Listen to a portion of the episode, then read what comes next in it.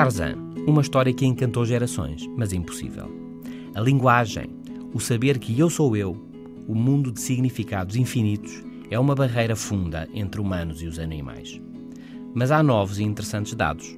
Coco, uma gorila com quarenta e quatro anos, usa para comunicar cerca de mil gestos de linguagem de sinais e compreende algum inglês falado, refere a revista Animal Cognition, em artigo publicado este mês. Noutro estudo, descobriu-se que os bonobos, uma espécie de macacos que vive no Congo, quando pequenos, comunicam por sons semelhantes aos sons que os bebés humanos utilizam.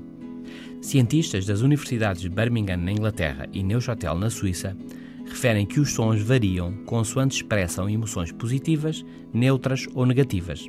Mas há mais. A semana passada, o jornal Daily Telegraph ouviu especialistas sobre o comportamento de cães que por vezes parecem assumir a culpa. Fizeram asneira, por exemplo, morderam ou estragaram um sapato, e o dono descobre, e aí o cão parece que se sente culpado.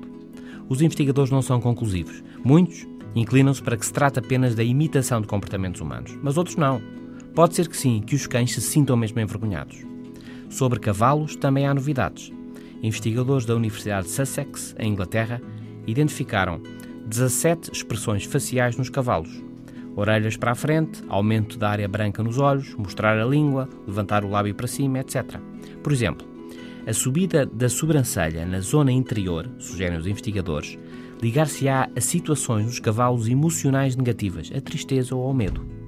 O mesmo comportamento pode ver-se noutros animais e também nos seres humanos.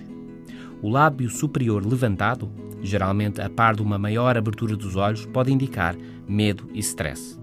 Outro exemplo, o canto do lábio ligeiramente subido quer dizer aceitação. Nos seres humanos, este mesmo comportamento é o que leva ao sorriso. Até amanhã.